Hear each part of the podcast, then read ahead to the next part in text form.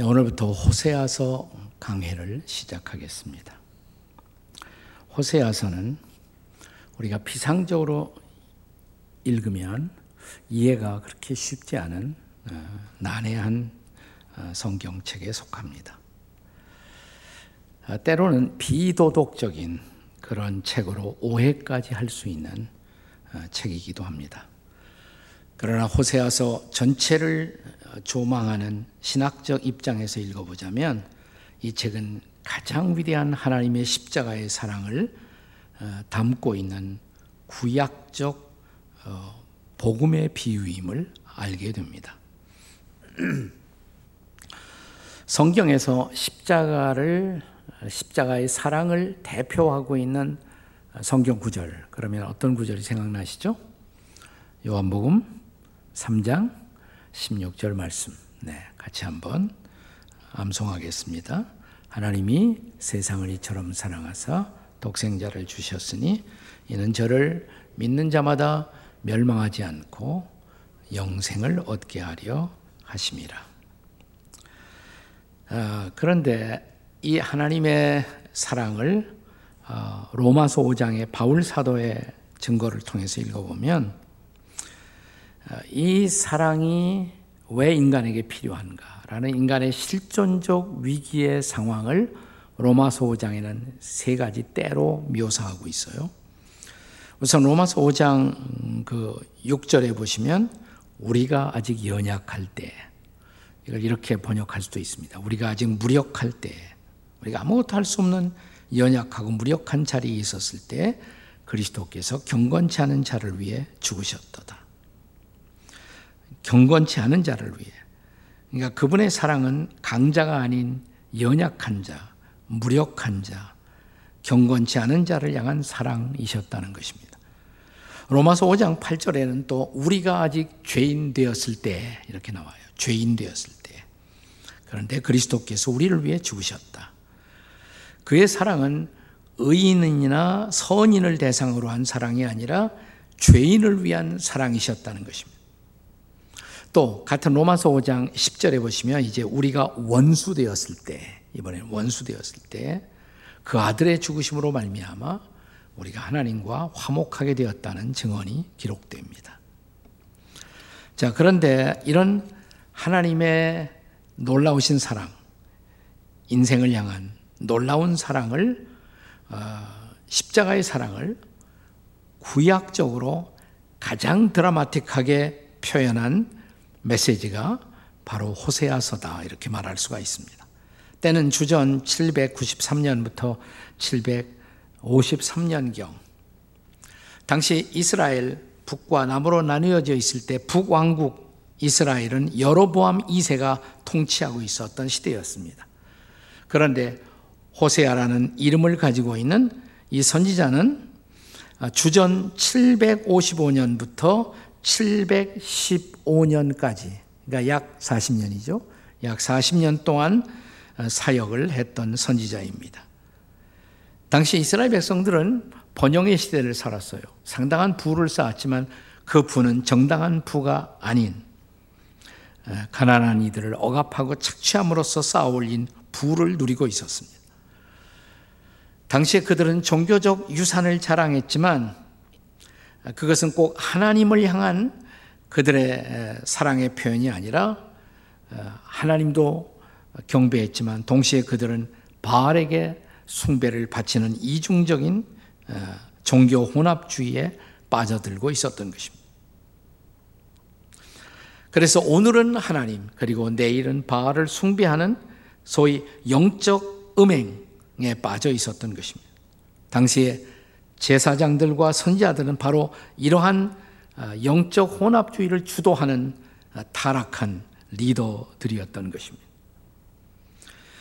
그리고 그들을 따라오고 있었던 백성들도 현실적인 유익, 아, 현재의 유익을 위해서 이것도 아니고 저것도 아니고 하나님도 아니고 바알도 아닌 단순히 그들이 복을 받기 위한 기복신앙에 빠져 있었고 그래서 오늘은 여호와에게로 내일은 바알에게로 영적인 방황을 계속하고 있었습니다.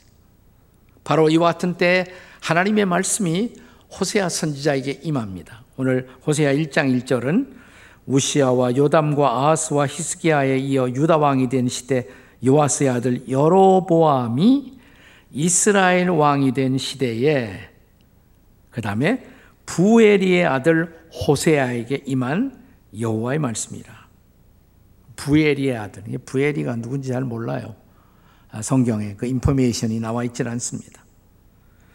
단지 이 선지자 이름이 호세아다. 호세아라는 뜻은 구원이라는 뜻입니다. 네. 이런 호세아 선지자에게 하나님의 말씀이 어느 날 임함으로써 호세아의 드라마는 시작됩니다. 이것은 본질적으로 사랑의 드라마예요. 하지만 이것은 평범한 사랑의 드라마가 아니라 이해하기 어려운 난해한 사랑의 드라마였습니다. 자, 이 호세아의 드라마를 통해 펼쳐지는 사랑의 역설적 메시지, 그 메시지는 도대체 무엇일까요? 첫째로, 사랑은 사랑스럽지 않은 대상도 어, 사랑하라는 명령에서부터 시작됩니다. 한번 읽어보겠어요. 첫 번째 다 같이 시작. 사랑은 사랑스럽지 않은 대상도 사랑하라는 명령에서부터 시작됩니다. 본문의 2절을 함께 읽겠습니다. 2절 같이 읽겠습니다. 시작. 여호와께서 처음 호세아에게 말씀하실 때 여호와께서 호세아에게 이르시되 너는 가서 음란한 여자를 맞이하여 음란한 자식들을 낳으라.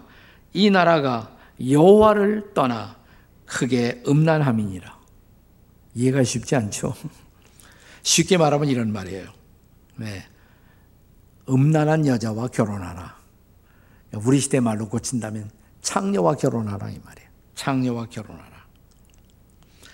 바로 이 창녀가 3절에 보면 고멜이라는 이름의 여인이었습니다. 고멜. 근데 고멜이라는 그 이름의 뜻은 끝을 맺는다, 완성을 한다라는 뜻이 있습니다. 자, 이 여인을 자기의 신부로 삼았을 때 비로소 완성될 어떤 하나님의 섭리가 있었다는 것을 암시하는 이름이기도 합니다. 그래서 선지자는 한순간 이 명령을 받고 비극적 로맨스의 주인공이 됩니다. 예, 창녀를 아내로 삼고 계속 자기에게 성실하면 좋은데 그렇지도 않았단 말이죠. 네.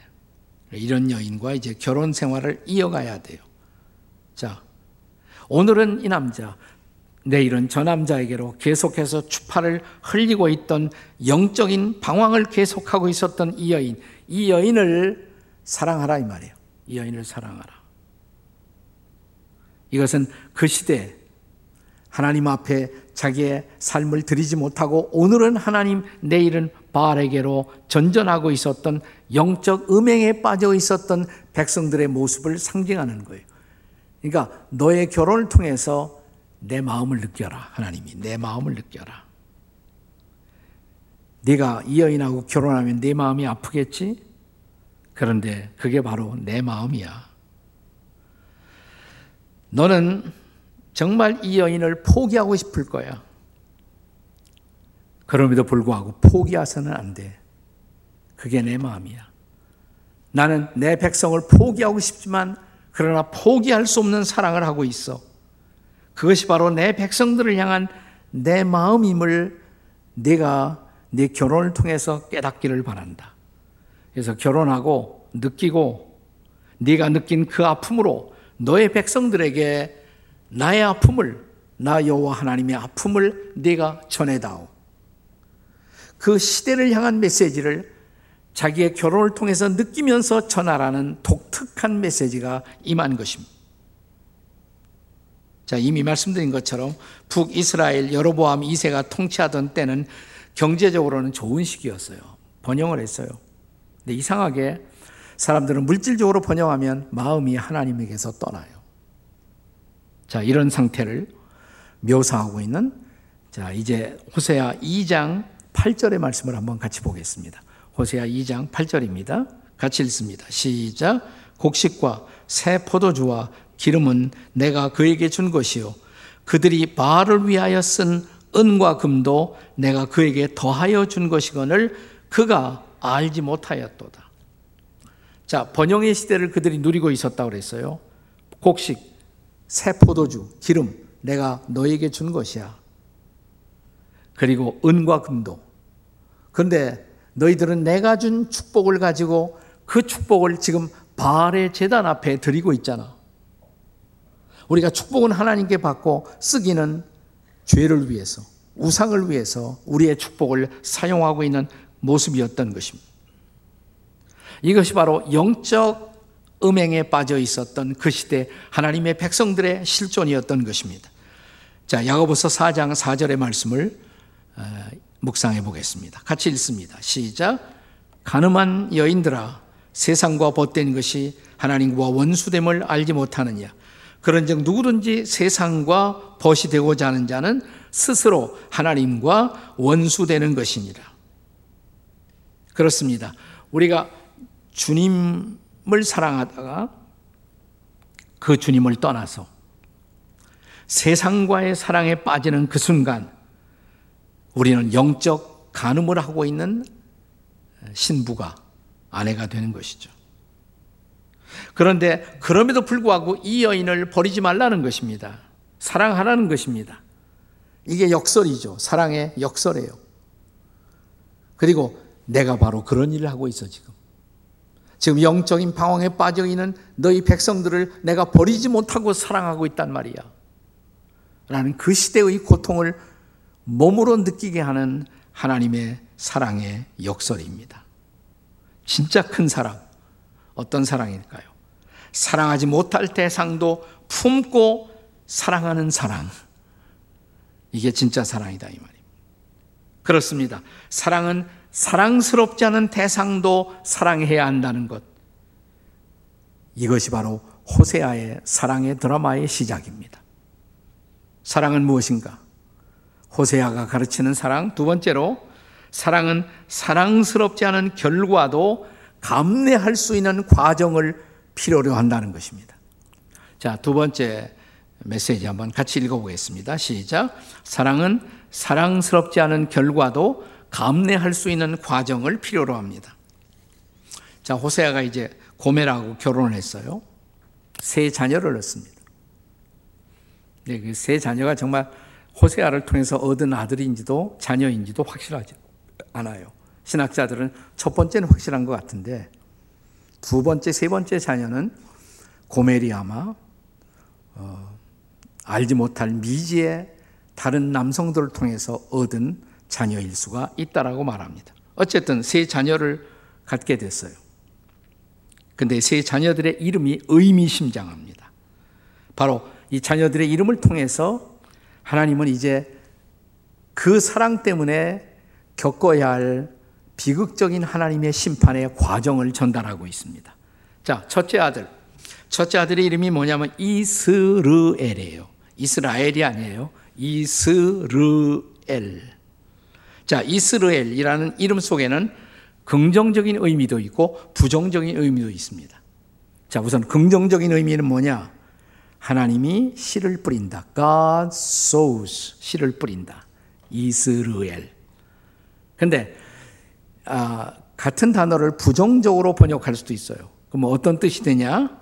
God scatters. 하나님이 흩어놓으신다. 부정적인 의미예요.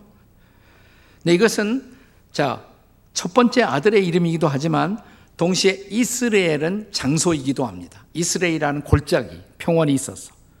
네, 이스르엘이 있습니다. 이스라엘. 우리 성지순례 가면 이스라엘 평원도 골짜기도 한번 이렇게 걷게 됩니다. 자, 근데 이곳은 하나님의 심판이 계속해서 일어나고 있는 장소였어요. 4절에 보시면 아합의 집이 예후에게 전멸된 곳 이스라엘이었습니다. 5절 보세요. 5절 같이 읽겠습니다. 시작. 그날에 내가 이스라엘 골짜기에서 이스라엘의 활을 꺾으리라. 네, 좋지 않은 의미죠. 자, 이스라엘 골짜기는 사사기 6장에서부터 계속해서 전쟁이 일어나고 있는 들판이기도 합니다. 자, 동시에 이스라엘이라는 자, 이름의 아들, 이 아들은 이제 영적인 음행과 타락으로 하나님의 심판과 저주를 견디고 있었던 백성들의 모습을 대표하고 있는 아들이었다는 것입니다. 그 결과로 어떻게 하느냐? 하나님의 심판이 임해요. 그 심판을 피할 수가 없어요. 결국 북쪽 이스라엘은 아시리아 제국의 침략을 받아 흩어집니다. 이스라엘 흩어진다. 네. 열국 가운데 흩어져요. 네. 자, 이런 이스라엘을 지켜보면서 하나님의 마음은 얼마나 아프셨겠어요. 실제로 북이스라엘이 그렇게 흩어지는 하나님의 심판을 경험하게 됩니다. 자, 이제 둘째 딸이 태어났습니다. 둘째 딸의 이름은 로루하마입니다. 로루하마. 히브리 말에서 로 그러면 노예요. 자, 로가 무슨 뜻이다? no라니까 no. 아니다. 루하마는 긍휼입니다. 루하마, 긍휼. 그러니까 로 루하마 그러면 긍휼을 베풀지 않는다 이 말이에요. 사랑을 베풀지 않는다. 자, 하나님께서는 지금까지 이스라엘 백성들을 사랑하셨어요. 긍휼을 베푸셨어요. 그러나 무한정 그렇게 하시는 것이 아닙니다. 자, 그들이 영적인 죄악 속에 빠져 있었을 때 하나님은 마침내 이렇게 선언하십니다. 그건 뭐냐면 난 더 이상 너를 사랑할 수 없어. 난 더 이상 너에게 긍휼을 베풀 수 없어. 자, 6절의 말씀을 읽어보세요. 본문 6절 다 같이 읽겠습니다. 시작. 고멜이 임신하여 딸을 낳음에 여호와께서 호세아에게 이르시되 그의 이름을 로 루하마라 하라. 내가 다시는 이스라엘 작속을 긍휼히 여겨서 용서하지 않을 것입니다. 자, 하지만 북쪽 이스라엘의 형편은 그랬는데 남쪽은 좀 낫어요. 그 남쪽이 훨씬 더 하나님의 심판이 늦게 임합니다. 네. 그리고 하나님의 구원이 남쪽에서부터 이루어집니다. 자, 7절을 보세요, 이제. 7절은 남쪽 유다에 대한 예언이에요. 7절 같이 읽겠습니다. 시작. 그러나 내가 유다 족속을 긍휼히 여겨 그들의 하나님 여호와로 구원하겠고 활이나 칼이나 전쟁이나 말과 마병으로 구원하지 아니하리라. 네. 무엇이 북 이스라엘과 남유다 사이에 이런 차이를 가져왔을까요? 남쪽에는 좋은 지도자가 있었어요. 좋은 왕이. 히스기야라는 왕이 있었습니다. 그는 믿음의 왕이었고 기도하는 지도자였습니다. 그래서 우리가 우리 나라를 위해서 기도할 때도 정말 기도하는 지도자, 믿음이 있는 지도자가 좀 세워져기를 우리가 기도해야 돼요. 네. 그 남방 유다가 훨씬 더 오래 견딥니다. 그리고 후일 남방 유다도 심판을 받긴 했지만 하나님은 유다를 중심으로 해서 다시 회복을 시키세요. 이스라엘 전체를 회복시킵니다. 고레스를 준비했다가 이제 남쪽 유다 왕국을 중심으로 해서 이스라엘을 다시 새롭게 재건하십니다. 로 루하마 그 시대의 형편을 보여주고 있는 거예요. 이 자녀들을 통해서 이제 세 번째 아들이 태어나요. 이름이 로 암미 로 암미. 자 로가 무슨 뜻이라고 그랬어요? 아니다 그랬잖아요. 로는 아니다. 암미는 내 백성, my people. 그러니까 로 암미 그러면 내 백성이 아니다. 너는 내 백성이 아니야. 자, 이 세 자녀의 이름은 하나님의 심판의 단계적 심판을 우리에게 보여주고 있습니다. 첫째 아들 이스르엘 내가 너희들을 흩어놓을 거야. 내 심판을 통해서. 둘째 딸 나는 더 이상 너희들을 사랑하거나 긍휼을 베풀 수 없어. 셋째 아들 너는 이제 내 백성도 아니야. 이렇게 마지막 자리까지 나아가는 거예요. 내 백성이 아닌 존재로 너희들을 취급할 수밖에 없어. 넌 내 딸이 아니야. 내 아들이 아니야. 우리도 열받으면 자식들에게 가끔 그렇게 말하잖아요. 하나님 마음도 같은 마음이에요. 자, 이제 구절의 말씀을 보세요. 구절. 자, 구절 같이 읽겠습니다. 구절 시작. 여호와께서 이르시되 그의 이름을 로암미라 하라. 너희는 내 백성이 아니요 나는 너희 하나님이 되지 아니할 것입니다. 예, 이 대목을 어, 유진 피터슨의 메시지 성경을 한번 읽어보겠습니다. 마지막 대목을 다 같이 시작. 너희는 내게 아무것도 아닌 자들이 되었고 나 하나님도 너에게 아무것도 아닌 하나님이 되었기 때문이다. 다시 말하면 너희는 이제 나와 상관없는 자들이 된 거야. 이게 하나님의 마지막 선언이에요. 네. 내 자식도 아니야. 마침내 이런 선언까지 가는 거예요. 그러나 여기서 끝나면 어떻게 되겠어요? 여기서 끝나면 비극이죠. 이건 드라마가 비극으로 끝날 수밖에 없습니다. 그런데 호세아 1장이 구절로 끝나지 않는다는 것이에요. 구절 다음에는 몇 절이 있습니까? 제가 혹시 어려운 질문을 했습니까? 네, 구절 다음에는 10절과 11절이 있어요. 이게 복음이에요. 10절과 11절에 복음이 있어서 호세아의 드라마는 비극의 드라마가 아니고 복음의 드라마예요. 자, 이제 호세아서가 펼쳐주는 사랑의 세 번째 레슨. 사랑은 뭐냐? 셋째, 사랑은 그럼에도 불구하고 우리를 사랑하신 놀라운 한 지도자의 이야기입니다. 이게 호세아의 메시지. 자, 세 번째, 사랑의 메시지 같이 읽습니다. 시작. 사랑은 그럼에도 불구하고 우리를 사랑하신 놀라운 한 지도자의 이야기입니다. 우리가 흔히 사랑을 말할 때 두 가지 종류의 사랑이 있다 이렇게 말하지 않습니까? 조건적인 사랑과 조건이 없는 사랑. 영어로 이런 표현을 씁니다. love because. 사랑하는데 무엇 무엇 때문에 사랑한다. 때문에 사랑. 내가 나에게 잘하기 때문에 난 널 사랑해. 네가 나에게 준 것이 있기 때문에 난 널 사랑해. 조건적인 사랑이에요. 근데 그와 대조적인 이런 사랑이 있어요. 영어로 love 그 다음에 in spite of. 그럼에도 불구하고 사랑해. 그럼에도 불구하고. 그대는 나를 거절했음에도 불구하고. 그대는 나를 외면했음에도 불구하고. 그대는 나를 냉대했음에도 불구하고 사랑한다 이 말이죠. 이건 조건을 넘어선 무조건적인 사랑, 초월적인 사랑, 이게 아가페의 사랑, 이 사랑이 바로 십자가의 사랑이죠. 십자가의 사랑. 자, 이 사랑의 진수가 마지막 11절에 기록되어 있는 것입니다. 11절 다 같이 읽습니다. 시작.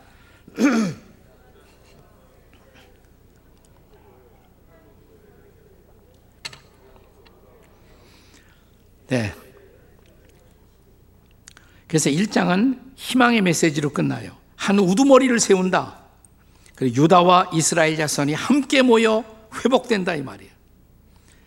그러니까 북과, 북과 남이 하나가 되고 그들이 다 회복되는 놀라운 약속이 마지막에 나와요.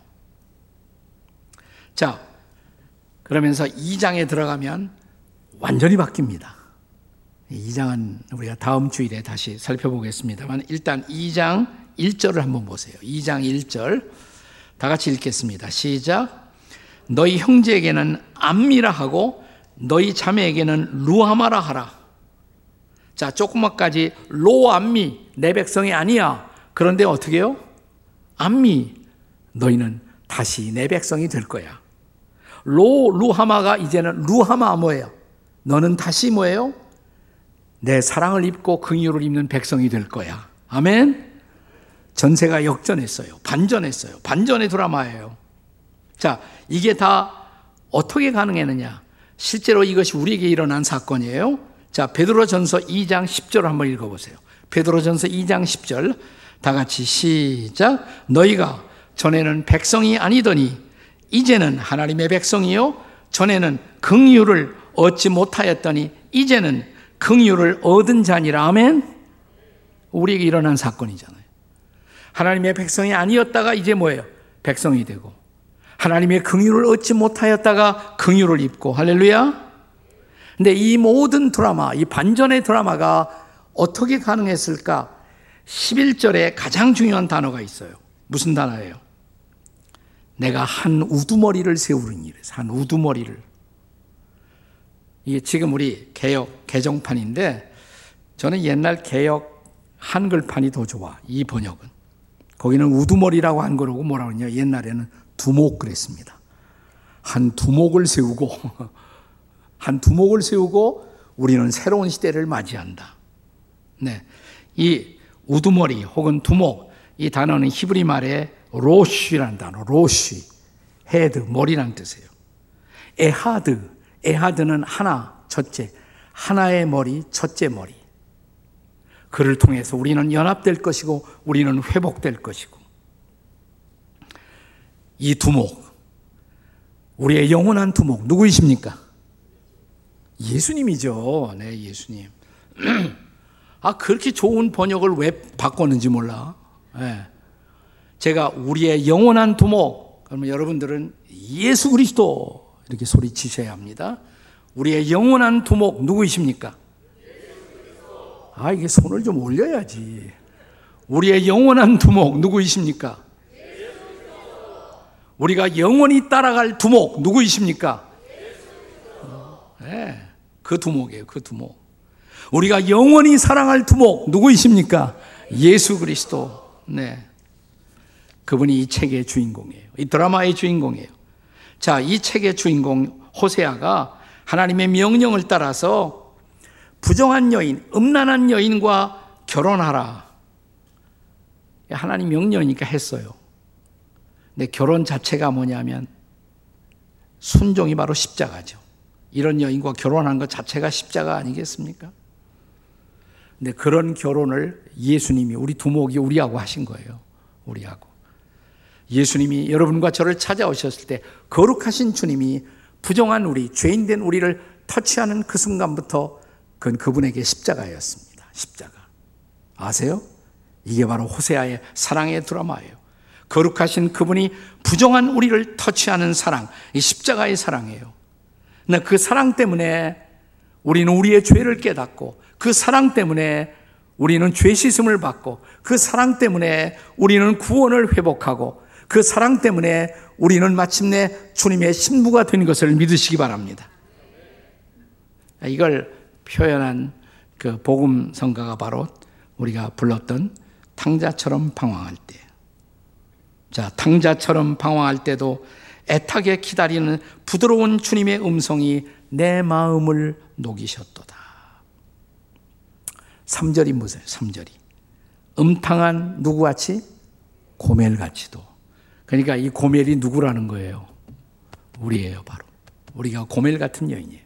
우리가 부정한 여인이고, 우리가 죄를 범한 여인이고, 우리가 하나님 오늘은 사랑하고 내일은 세상을 더 사랑하고 왔다 갔다 우리가 음란한 여인과 같은 존재. 그것이 바로 우리의 실존이란 말이죠. 그럼에도 불구하고 자, 이 가사가 뭐라고 그랬어요? 음탕한 고멜같이도 방황하던 나에게 너그런 주님의 용서가 내 마음을 녹이셨네. 오, 주님, 나 이제 갑니다. 나를 받아 주소서. 이 사랑 때문에 우리는 다시 얼굴을 들고 용서를 경험하고 새로운 인생을 살기 시작합니다. 자, 이제 이 가정에 어떤 일이 펼쳐질까요? 다음 시간에 계속되죠, 그건 당연히. 네. 이 위대한 호세아의 사랑의 드라마.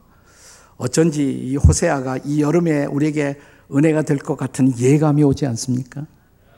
네. 호세아를 기대합시다.